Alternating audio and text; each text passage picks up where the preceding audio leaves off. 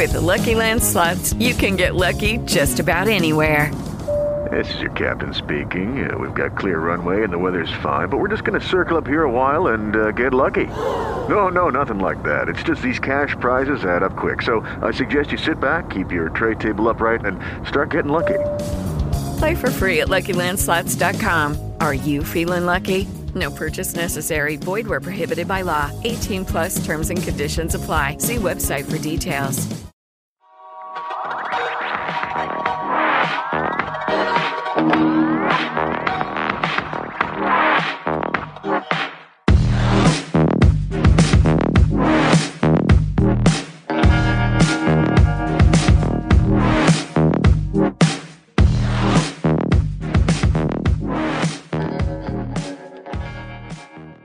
My name is Josh Peck, host of Peck Report on Daily Renegade. I used to suffer with chronic pain from a degenerative bone disease. I was hopelessly addicted to opioids without any end in sight. But then I discovered Kratom and C B D. I am no longer on prescription drugs, and I have more energy and pain relief than ever before. Kratom and C B D have given me my life back without draining my bank account. If you too would like some minor to major pain relief, Kratom and C B D might be for you. Either click on the links in the description below this video or go to daily renegade dot com on the top left banner or right side ad and check out Tropic Health Kratom and C B D. Use promo code health twenty for twenty percent off your order and get your life back today. Today we're going to be talking with Doctor Michael Heiser, all that and more on today's Peck Report.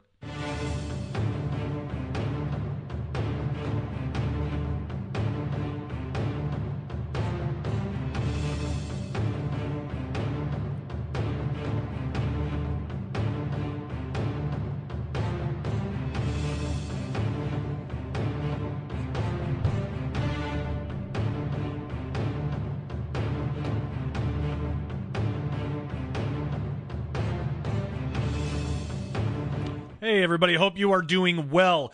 Uh, well, I have a very good friend named Chad Schaefer. He, he hosts a show called Disputed Lands on Take on the World T V. Make sure you check that out on YouTube. He recently did a phenomenal thing for uh, my family, and specifically my son, Nathan. My six-year-old son, Nathan, is uh, battling cancer right now. He has leukemia. He's, he's doing well. He's in remission, but he still has years of maintenance therapy ahead of him, which is incredibly expensive. So um, our friend, our good friend, Chad, Chad Schaefer. Again, the show is Disputed Lands. Make sure you check it out. Uh, he got a whole bunch of people together and, and did this whole weekend um, uh, marathon of, of, of interviews as, as a fundraiser for Nathan. And he, he said that, you know, I can air some of the, I can air the interviews here on Peck Report. So I wanted to do that for you in case you missed it there. Uh, so you can still see them. Uh, the first interview that he did was with Doctor Michael Heiser. So from time to time on Peck Report, I'm going to air some of these because they're, they're really well done. And I, I just, I really appreciate Chad for doing this, uh, for us. We didn't ask him to do it. He just decided out of the kindness of his heart that he wanted to help us out to help raise some money for Nathan. So, Uh, so without further ado, this is Chad Schaefer's interview with Doctor Michael Heiser. Check this out. Hello and welcome to the show. I am Chad Schaefer. This is Disputed Lands, and we are recording for the Josh and Christina Marathon Fundraiser. And of course, I am inviting all their good friends. And why not? Why would that not include Doctor Michael Heiser? I really appreciate you guys doing this. As you know, we're trying to raise as much money as we can for Josh and Christina to kind of help alleviate them um, as a body of believers, regardless of where we fall within the regular Christian uh, genre, or whether you're part of the fringe, as most of us who watch this show are, and uh, you tend to not follow the status quo and uh, just believe whatever you're told about the Bible.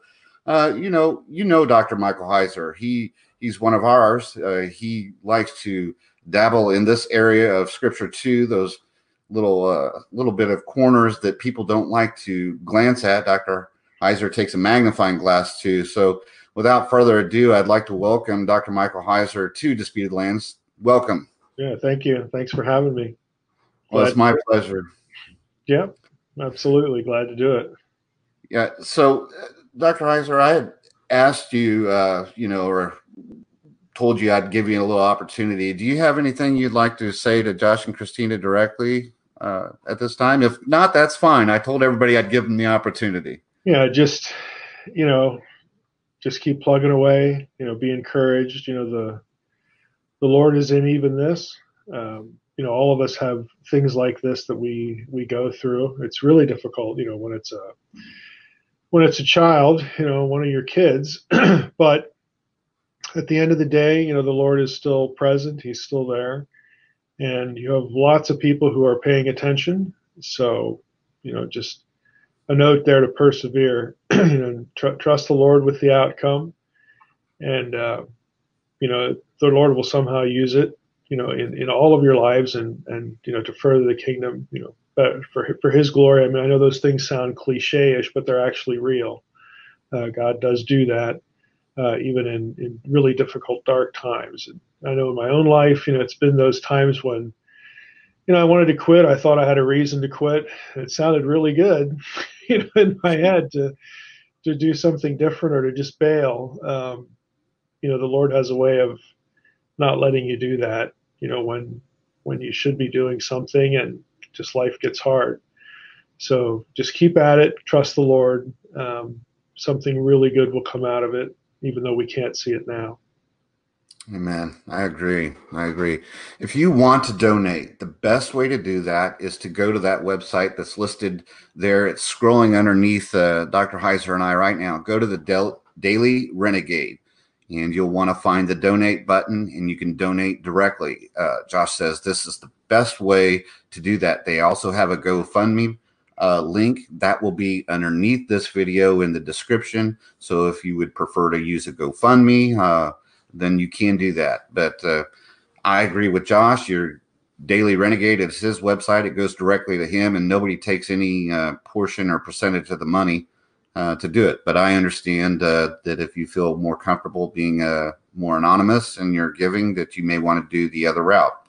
Um, You can certainly do that. Like I said, we have not set a goal or a cap or dollar amount uh, that we're trying to reach. Um, if you can give a dollar, you can give a dollar.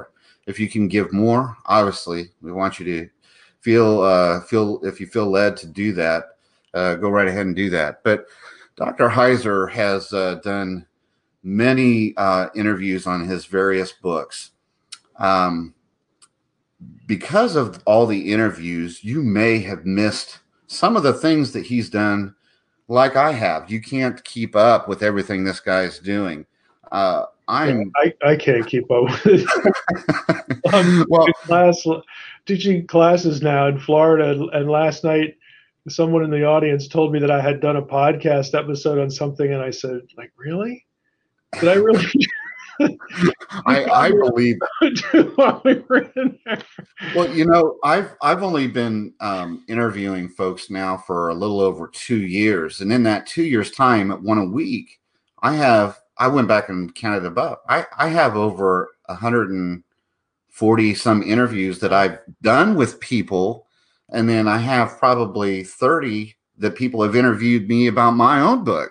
Uh-huh. And so, it, I mean, That's just, that's just YouTube. That doesn't count podcasts or right. anything else. And I'm not nearly as well known as you are. So I can I can only imagine what your schedule looks like. I just told everybody to trust her. She was probably right. Right, right. Well, uh, Doctor Heiser, as I start uh, told you before the show, I just kind of wanted to um, go, if we could, you've written several uh books, and I'm, I wanted to give you an opportunity to kind of just give a rundown of each of those books. And as soon as I can get your uh, website here over to where your books are, it's going to take a little bit second uh, because we're streaming, of course, now, but uh, I'm going to share this. We're going to start off with, um, you can go ahead and tell us a little bit about your fictional books as I I'm getting yeah, over I, there. I do fiction and nonfiction. Uh, my my website is d r m s h dot com, and there are links to books up there, which I probably need to update. Um, but you can always go to Amazon and put my name in, and, and things will pop up as well. Um, one of my goals this year is to write the third uh, book uh, in the novel series. Um, the first one was The Facade. The second one is The Portent. And then the third one is in process. There you have the, the, the two fiction uh, novels. And I like to piggyback theology uh, onto fiction. So the novels are, they're fun, they're entertaining. It's science fiction, paranormal, supernatural science fiction. But there's there's theology in there. You know, there's divine counsel stuff in there. The, the, the nonfiction I'm sort of known for. I like to use the, the fiction as a vehicle because, you know, let's be honest, you know, for some people, this is going to be their entry point uh, to thinking about, you know, biblical theology. Uh, it's why we do, uh, you know, D V Ds and videos with the company I, I used to work for, you know, Faith Life. Um, you know, we, we, we create those, those things because for a number of people, they're not just going to pick up a book. This is going to be their entry point, uh, the place where they get started in content. But what I'm most known for is, is uh, obviously the, the book Unseen Realm. Uh, Unseen Realm uh, came out, I think, in, it was twenty fifteen, late in twenty fifteen. And it has, it's sold over one hundred thousand uh, units. So it's, you know, it, it's been, it's really touched a nerve. Uh, I consider that number a good start because right. there are just lots right. of people who, you know, it's it, it it's actually a small audience, um, but there are just lots of people I think who would benefit from the content, who you know are going to be interested in it, and uh, you know numbers like that. Though that's what I become most known for. But for people who've never heard of Unseen Realm, it's an academic book. It, it has footnotes in it. Uh, it's It's it's densely packed, but it's very readable. I had a good editor, I had a very experienced editor. You can go up and read the reviews on Amazon. There's over a thousand reviews there, something like twelve, thirteen hundred. And and those are not scholars. They're not people with P H Ds and degrees. They're people like you. You know, they're they're lay people who just want to know Scripture. They love the Bible. They they're into Bible study, and it's very readable. So I'm I'm hoping people aren't scared away by by the you know the the nature of the book. But most of this audience is going to be used to reading books with footnotes. I, I'm quite confident of that. But for those yeah. who, who aren't, there's the little version of, of Unseen Realm. It's called Supernatural. It has like a red cover instead of the Unseen Realm cover. That's all the core ideas of Unseen Realm in that book, but no footnotes, no academies, no academic arguments and all that stuff. It's just a distillation. And then on the, the cookies on the lower shelf. I don't think this one's even on the, the website, but I wrote a little book called What Does God Want? Uh, that's hmm. for seekers and new believers. You can find it on Amazon. I, I self-published that one because uh, I want that to be part of some things my nonprofit is going to do. I, I'm, I'm very big on, on trying to get as much of my content out there to the non-American, you know, the non-Western world in all sorts of languages for free. So my my my nonprofit is Miqlat. It's M I Q L A T dot org. It's a Hebrew word that means haven or refuge. So Miqlat dot org, and we pay for translations of Supernatural and What Does God Want? And Supernatural now exists in over twenty-five languages. Uh, What Does God Want's about a dozen. But this is what we try to do, and we we cast it to the wind and hope somebody steals it and reprints it and uses it and. In digital form, whatever. I just want the content out there. So that that's sort of the core hub. But the other books that you see here, uh, I Dare You Not to Bore Me with the Bible, the, the sixty second Scholar series, the Bible Unfiltered. Uh, Dare, the Dare You book and the Bible Unfiltered are is a compilation of articles I did for Bible Study Magazine. So they're very readable. It's, again, it's aimed at the average person in the pew, and so is the sixty second Scholar series. You know, Zondervan uh, republished that. So I'm I'm trying to get content to lay people. You know, I, I, I publish in scholarly journals. I'm sitting here today, and I'm going to have to be working on an article that will appear in the next iteration of InterVarsity Press's Dictionary of Paul and His Letters. You know, I, I do that kind of stuff uh, as as an academic, but But for me, the sweet spot is getting content to people who care about it. And well, that was going to be every church who do. That was going to be along the line of the question that I had for you. I mean, I'm not sure. I know you used to do work. I'm not sure if you still do for Logos. Yeah, I've I've been. I, I left. Uh, you can say Logos or Logos. Both of them are used in the office or were. Uh, I've been out of there since last June. I think okay. we actually only moved here a month ago. I'm in Florida now. I'm in Jacksonville. Oh, okay. So if I was with Logos for fifteen years. Mm-hmm. Uh, my, you know, my when I left, my title was Scholar in Residence, which, uh, you know, is something we made up to try to figure out what in the world Mike actually does when he's here. But I was basically writing reference content and writing books. Uh, I did mm-hmm. a lot of the notes for the Faith Life Study Bible. I did Genesis through Judges, and then I cherry-picked other things. So I did study Bible notes, you well, know, a lot of the books, reference content. Before that, I I supervised scholars all over the world in, in producing data projects. You know, Logos as a as a product is fundamentally two things. It's a set of databases for Bible research and ancient language research generally. And then it's a library, you know, so we digitize and license lots of books, and then we have these databases. So for the first three years I was there, I was I actually created a couple of the reverse interlinears, which is aligning every word of an English translation to the Hebrew, Aramaic, or Greek segment from which it derives. I loved that. It was grunt work, but I loved it. And then herding cats with PhDs, you know, just people who you have to, I was a project manager essentially, you know, trying to get people to turn in their work, you know, for for databases. So you, you haven't lived until you fired somebody who teaches at Cambridge. It's like, dude, you're, the, you're the only one who hasn't turned their work in. It's been two years. You know? Right, right. Well, I was that, that's funny. I, I was going to ask you, I mean, you've been doing this for a little while now, the, the research aspect of it. And I, And I kind of think I see where the answer to this question is going to go, but I'm going to ask it anyway. Um, when you were doing the work or just making discoveries for uh, the Unseen Realm and things like that, what gets you excited today when you're studying uh, scriptures or the Semitic languages? What is there still? Are you still finding getting oh, surprised yeah. by things? Yeah.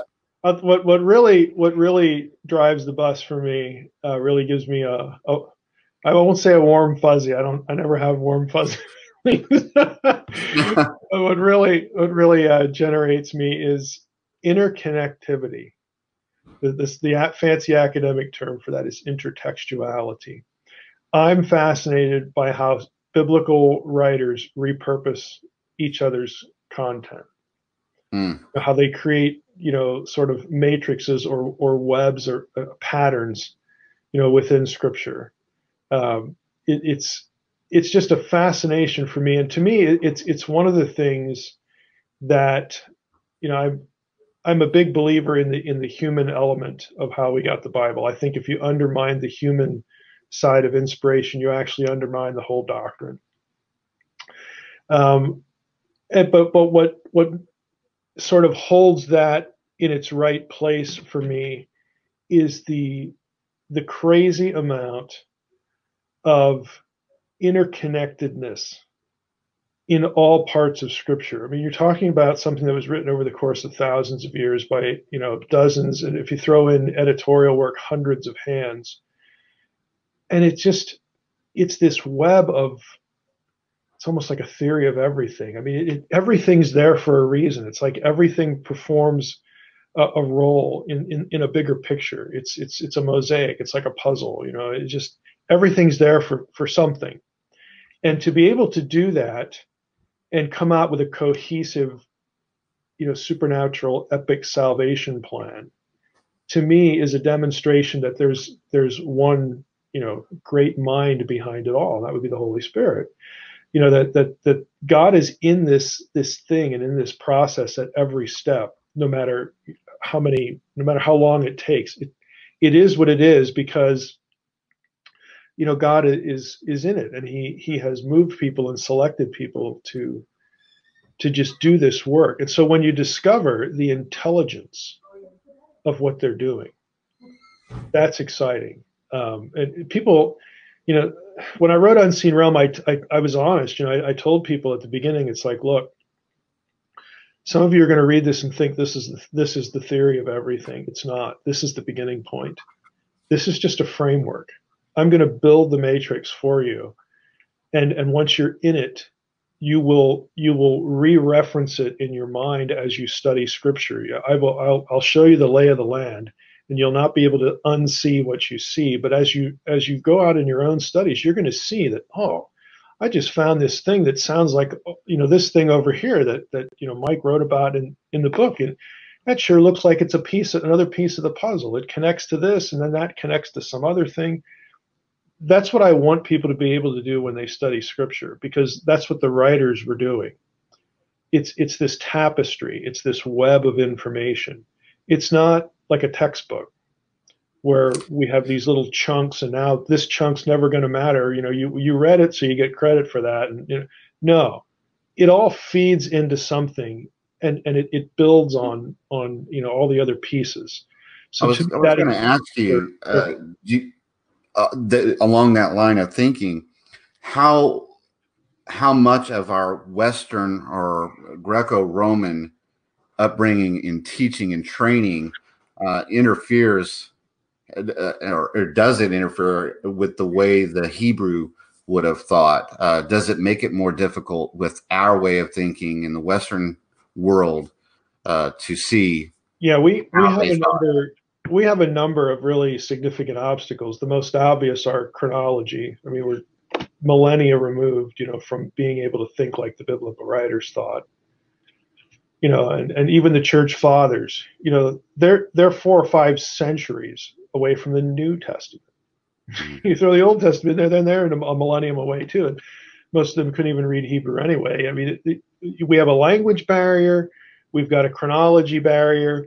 But I also think we, one of the, the barriers, interestingly enough, last night, uh, the, the subject of the class last night, I teach, you know, two nights a week here now, was the importance of metaphor. Okay, we have been trained to think when I, when that we when we read the Bible, we need to understand it literally, like without even asking what that means.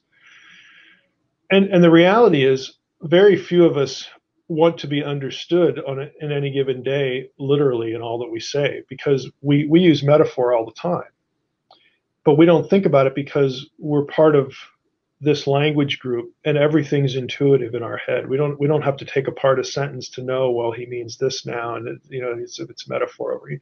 We don't need to analyze it. We're just, it's all intuitive. Well, that is not true when it comes to Scripture, because the way we think and, and would parse vocabulary, yeah, we would look at it and draw one conclusion, but that doesn't mean the ancient person is going to draw the same conclusion. It's a totally different, you know, mindset. So we, we've been we've been trained to think that metaphor means not real, which is utterly false. Metaphors mm. mean nothing. They depend on liter- on the literal thing that's being referred to. If I say, I am the bread of life, that only has meaning because bread is real. Mm-hmm. Okay, they knew what bread was. Mm-hmm. It was a part of their life. It, it was it was something that existed. It was real. And, and you know, bread, you know, yes, it's a, it's a staple of, of your survival, but it's used in other contexts besides consumption. There's different kinds of bread. Some is, you know, bread for priests. Some is bread for not, you know, different ingredients. I mean, it, the the thing that exists gives you four, five, six, ten different ways to think about the term. And and a lot of times, biblical writers, that's what they're angling for. They're going to use a word not so that you think of this round, plump loaf, or in, in biblical days, this round, you know, patty or whatever. You know, they, they want you to think about it more, more comprehensively, mm. and go off in these different directions. But, but we've sort of trained people who are interested in Bible, interested in Bible study, to to like run the other way when you bring up something like metaphor or idiom, you know, an idiomatic expression. And, and it's hard because we don't we don't catch that immediately because we're not part of that culture. You know, Leviathan. You know, I'm, I'm sorry, but it, it's not about a dinosaur. Mm-hmm. Okay, Leviathan meant something to that world that was really significant, and they did believe that, you know, God or the gods had to engage the con- you know the, the forces of chaos to bring about order in creation, and the way they metaphorize the forces of chaos is this beast that has to be overcome by a warrior, you know, the warrior deity versus the the, the forces of chaos. You know, th- this is just how they communicate ideas. And I think that's a real obstacle for us. We don't, our brain doesn't default to those categories because we're just not part of that world. So I, I'm hoping, you know, in the class last night, I just told him, look, what I'm trying to do is is is put more on the table for you. You know, when you look at a word, it's not just, oh, I found the Hebrew word in Strong's, and Strong's gives me six options. You know, which one do I want to pick? Well, this is the one I like because it enforces the interpretation that I've already brought to the text. That's not word study. That's what people do, but it's not word study. You know, the, the first thing you need to do is step away from the list and think about, well, if, if we put metaphor on the menu, that gives us like five or six other options to think about. And, and then we need to start thinking about, you know, what the possibilities are in context, and, and does it work in other contexts? Are those other contexts like this one? You know, to, to try to put yourself into the passage and into, into the mind of the author, not just default to a list that frankly is based on the King James Version anyway, because that's what Strong's had to work with. But, you know, we're, we we limit ourselves by the methods we use, by the way we're taught, you know, to think about uh, Scripture, and and just it, it just makes the job harder. I mean, it's already hard. You know, why why do we want to make it harder by limiting our options? Uh, this is why I say often in interviews, look, I don't, I don't care if you land where I land. I mean, you don't have to come to the, the same conclusion that, that Mike, you know, comes to. I'm going to tell you why I, I land there and, and what you'd have to give me, you know, for me to switch sides. I mean, I'll tell you that. But what I'm more interested in is that you're able to, to discern what the biblical text can sustain in terms of interpretive options. Hmm. And for me, at the end of the day, the best interpretation is not the one that works in the passage that I'm looking at. It's the one that works in every passage where that passage gets repurposed elsewhere. Mm-hmm. I'm looking for something comprehensive. Mm-hmm. I'm looking, you know, again, to build out the matrix. Um, it, it should, the Scripture should make sense to scale. Not just in this little, you know, I got an interpretation now, I never have to look at that again. I never have to worry about that. You know, the sons of God are Sethites, you know, I, I can abandon that now. You know, well, okay, it, it works if you, if you isolate that and don't look at right. other things. But again, Scripture, that isn't the way Scripture operates. It's not what the biblical writers were doing.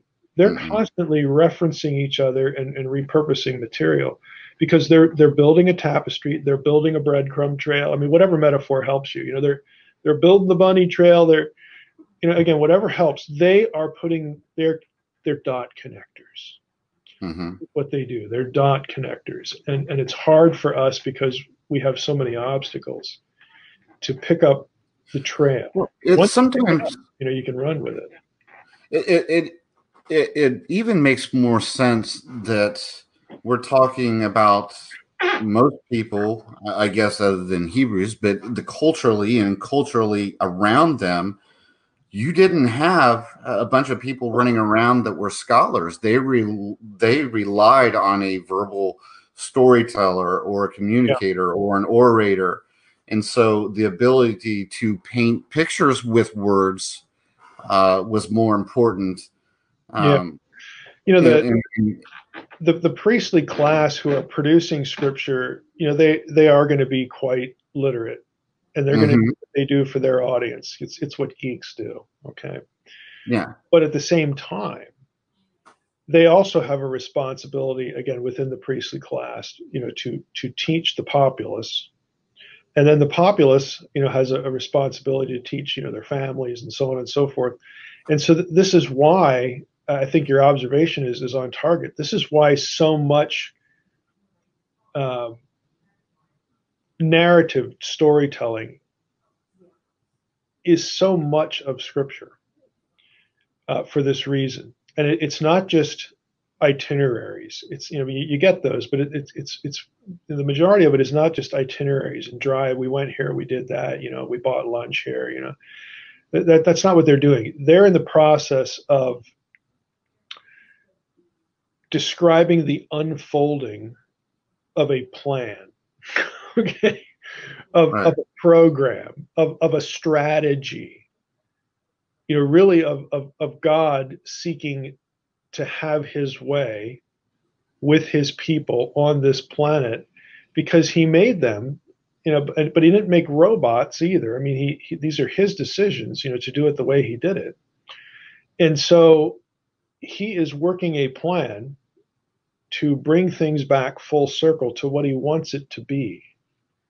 Mm-hmm. And and that is often, that often defies sort of an academic discussion. You, the only way you can really get that is with story.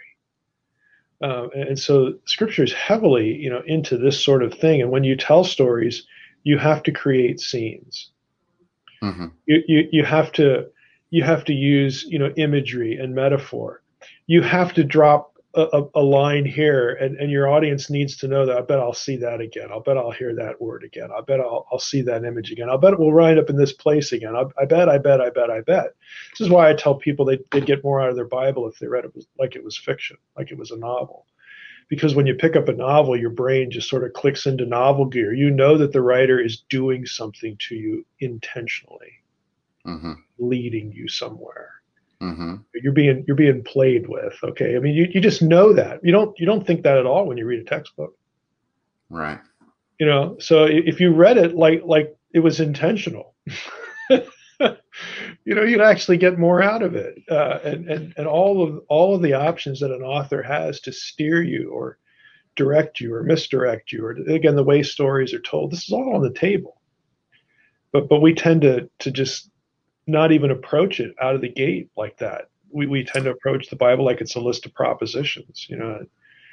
And so oh. does, is that um, is that then the driving force, or was that the driving force then behind uh, the uh, uh, where it would be, uh, I guess, on your main page, uh, then the uh, online curriculum teaching Uh, that you're doing? Can you tell me about this school of? Uh, yeah, this is kind of an interesting story. I mean, if if people want the, the fuller version of the story, they can uh, they can listen to the Naked Bible podcast, episode two seventy-nine, and that's the story of why would Mike do something crazy like leave Logos and, and move to Jacksonville. No, and, oh, you're in Jacksonville. I'm okay. in Jacksonville, you know, and and. and I'm I'm now part of I'm I'm part of a megachurch, which the words Mike Heiser and megachurch really don't belong in the same sentence. I'm, I'm like the antidote to megachurch. Okay.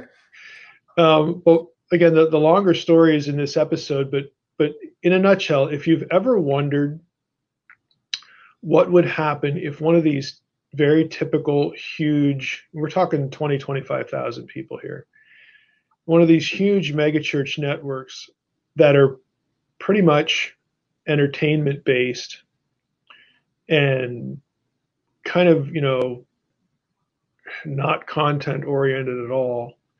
What would happen if the leadership all of a sudden kind of got jolted out of that and realized that, you know, what we're doing here really isn't the Great Commission. Like, what would happen? Well, I think there's a number of us who have thought that along the lines, right. in, and in I, our community. And, and I'm I was one of them. You know? Yeah. And so I, I I more or less get to live that now, because it, it's this has been we're we're coming up on two years now for this this church, the transformation of this church, and and its contacts, and and they have. They have fourteen campuses. Eight of them, I think, right now are international. At this time next year, they, they, they'll probably have five or six more, uh, and most of those international. Um, they're very mission-minded. But that transformation of, of becoming a content-producing church and doing a one eighty um, is is present here. This is what, what is happening. And so I was asked to to come here and help the church, you know, help give the church content and, and repurpose the content, you know, for what they're doing inside the walls here. And then also, you know, to, to teach that in a in a school format. And the mission is to get that in as many places internationally as possible. And so that that's the short version of why I came here. But what we're doing here is it's a two-year program. We are not pursuing accreditation uh, by design. This is for lay people. The first year, I'm going to go through the content of Unseen Realm in thirty weeks, so in, in quite a bit of detail. Uh, I will be adding content for people who've already read Unseen Realm. For instance, this semester, they're, they're going to get access to the Demons book before that actually ships on Amazon. We're going to be drilling down into stuff that's in that book. But I want to teach them, I want to give them the framework of biblical theology in the first year. So we're going to use Unseen Realm as the, the guide for that. And then the second year is going to be focused on drilling down into important topics with a bent toward what I call sort of fringe apologetics or postmodern apologetics, you know, alternative Jesus theories, you know, Jesus mythicism, you know, this kind of stuff that, that the average person will run into on T V or on the internet or on a podcast that is hostile to their faith. So that's what we're doing. That, that, that's the two-year plan. I'm already in conversation with a couple of schools who have, who are interested in giving our students credit uh, for what we do here. You know, if if if the student you know goes on to one of their their degree programs, and, that, and that's fine. I, that's that's helpful. But we're just trying to get as many lay people really brought up to speed in terms of biblical theology and what scripture is and, and how to how to become better readers and really really enjoy the Bible. Just enjoy biblical theology to, to, to graduate them from Sunday school or you know from a, a situation where every sermon is essentially a repetition of the gospel. You know, obviously the gospel is important. It's the whole reason why we're all here. But Sunday school should not be forever. And And and not everything in the Bible is is the Romans road. Um, there's lots of stuff to think about that, again, I, I think people need, they need a little shot of, of the grandness, you know, of what Scripture is to really appreciate uh, the whole enterprise. And, and again, to strengthen their faith. So that, that's, yeah. that's what we're doing. I, I have classes that meet live. We got about one hundred twenty people in the live classes and another six hundred in distance. So it's kind of crazy numbers already. This is the first semester. We have over seven hundred people enrolled in this. So when it breaks international, uh, you might, have, yeah, you you have a fax down here with the uh, with all the uh, frequently asked questions. But while I have you, I might as well ask. But what are the what what are the kind of costs that people are looking at to uh, sure. take your one and two year classes? Yeah, for the, the the goal is that this this pays for itself. So. The, the the each fifteen week semester is the retail, if you want, I, I guess I can use the word retail, is five hundred dollars, four ninety-nine. They ran it, they ran an early bird here for like five or six months. You could get it for one hundred dollars, one hundred fifty dollars less or something like that. And so most people got in on, on the ground floor there.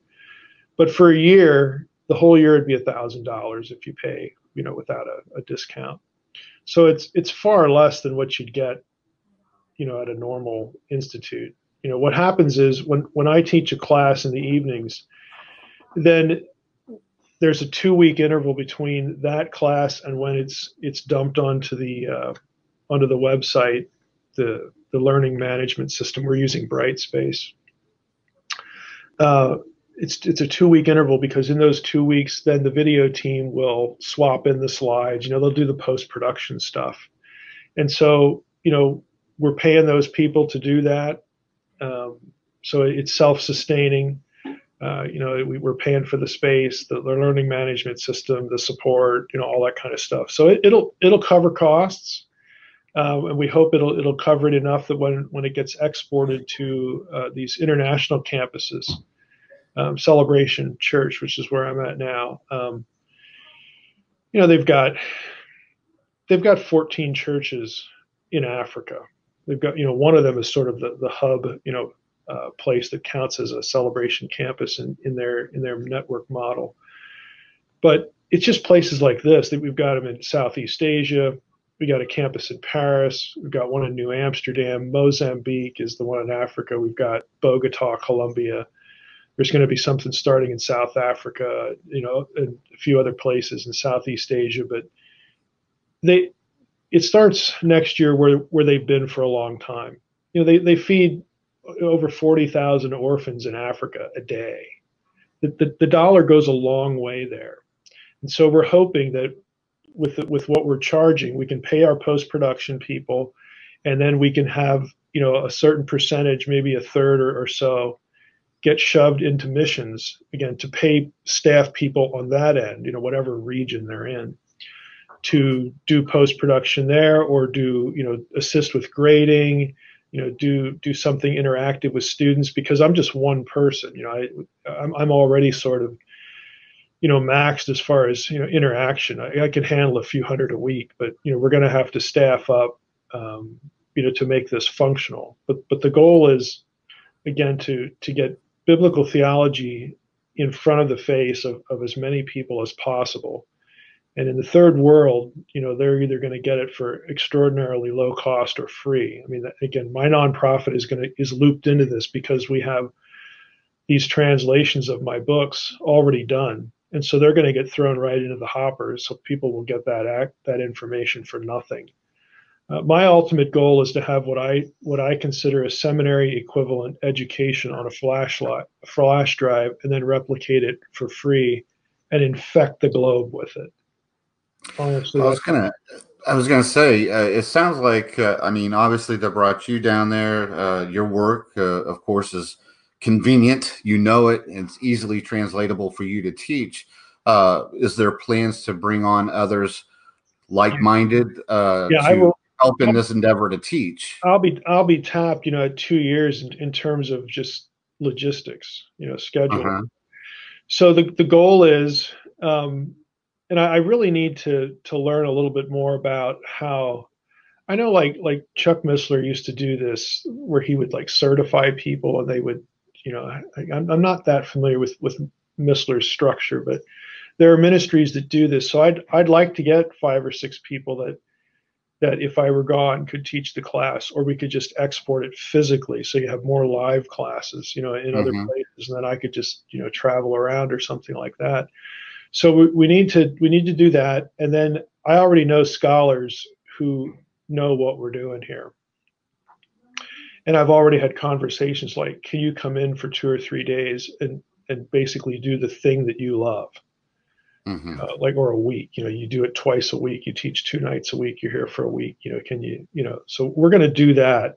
That would be like beyond the second year kind of stuff, uh, where I will I'll find people who can work that into their schedules and would enjoy it, you know, would would do a good job too.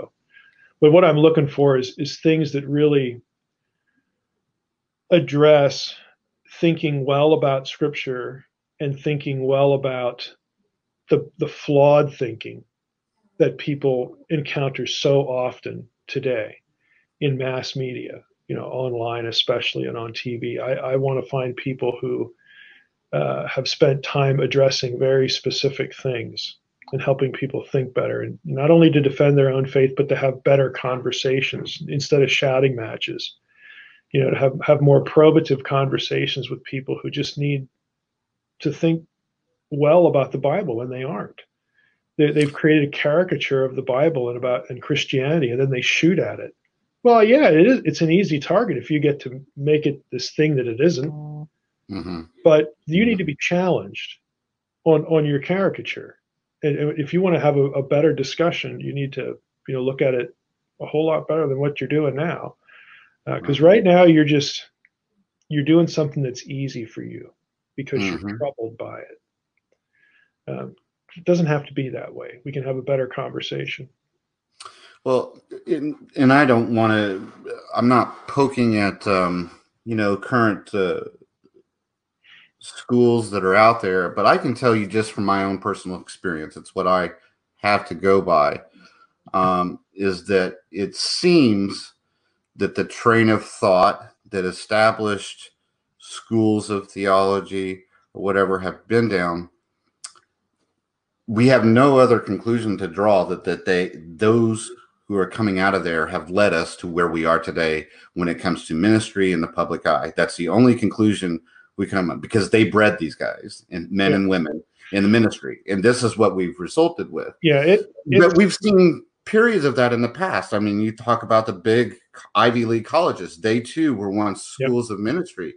And it almost seems necessary that there are time frames where it's it's not to condemn, it's not to put down, but it, it's there's a time where we need to, as a body, okay, start over, rebuild, yeah. uh, not uh, I, see I'm where actually, things have, may have gone astray and try to see if we can get some of that back. I mean, would you agree with that uh, thought line? Yes, yes, I would. And- All right, if you want to see the rest of the interview, you got to go be a member at daily renegade dot com. Go to daily renegade dot com, become a member today for only ten dollars a month or one hundred dollars a year. Get the one hundred dollars a year because then you get two months free, and you just got to pay for it once. You don't have to think about it again, so that's a pretty good deal. Make sure you go do that, daily renegade dot com. For the rest of the interview with uh, rest of Chad Schaefer's interview with Doctor Michael Heiser, Um, and so you will be able to do that in the member section at daily renegade dot com if you get a membership today. All right, everybody viewing for free, thank you so much.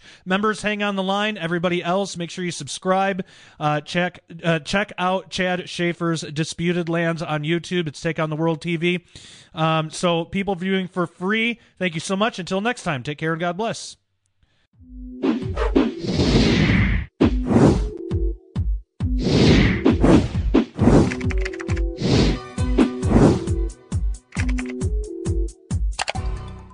It's Ryan here, and I have a question for you. What do you do when you win? Like, are you a fist pumper, a woohooer, a hand clapper, a high fiver? I kind of like the high five, but if you want to hone in on those winning moves, check out Chumba Casino. At chumba casino dot com, choose from hundreds of social casino style games for your chance to redeem serious cash prizes. There are new game releases weekly, plus free daily bonuses. So don't wait. Start having the most fun ever at chumba casino dot com. No purchase necessary. V G W Group. Void where prohibited by law. See terms and conditions. eighteen plus.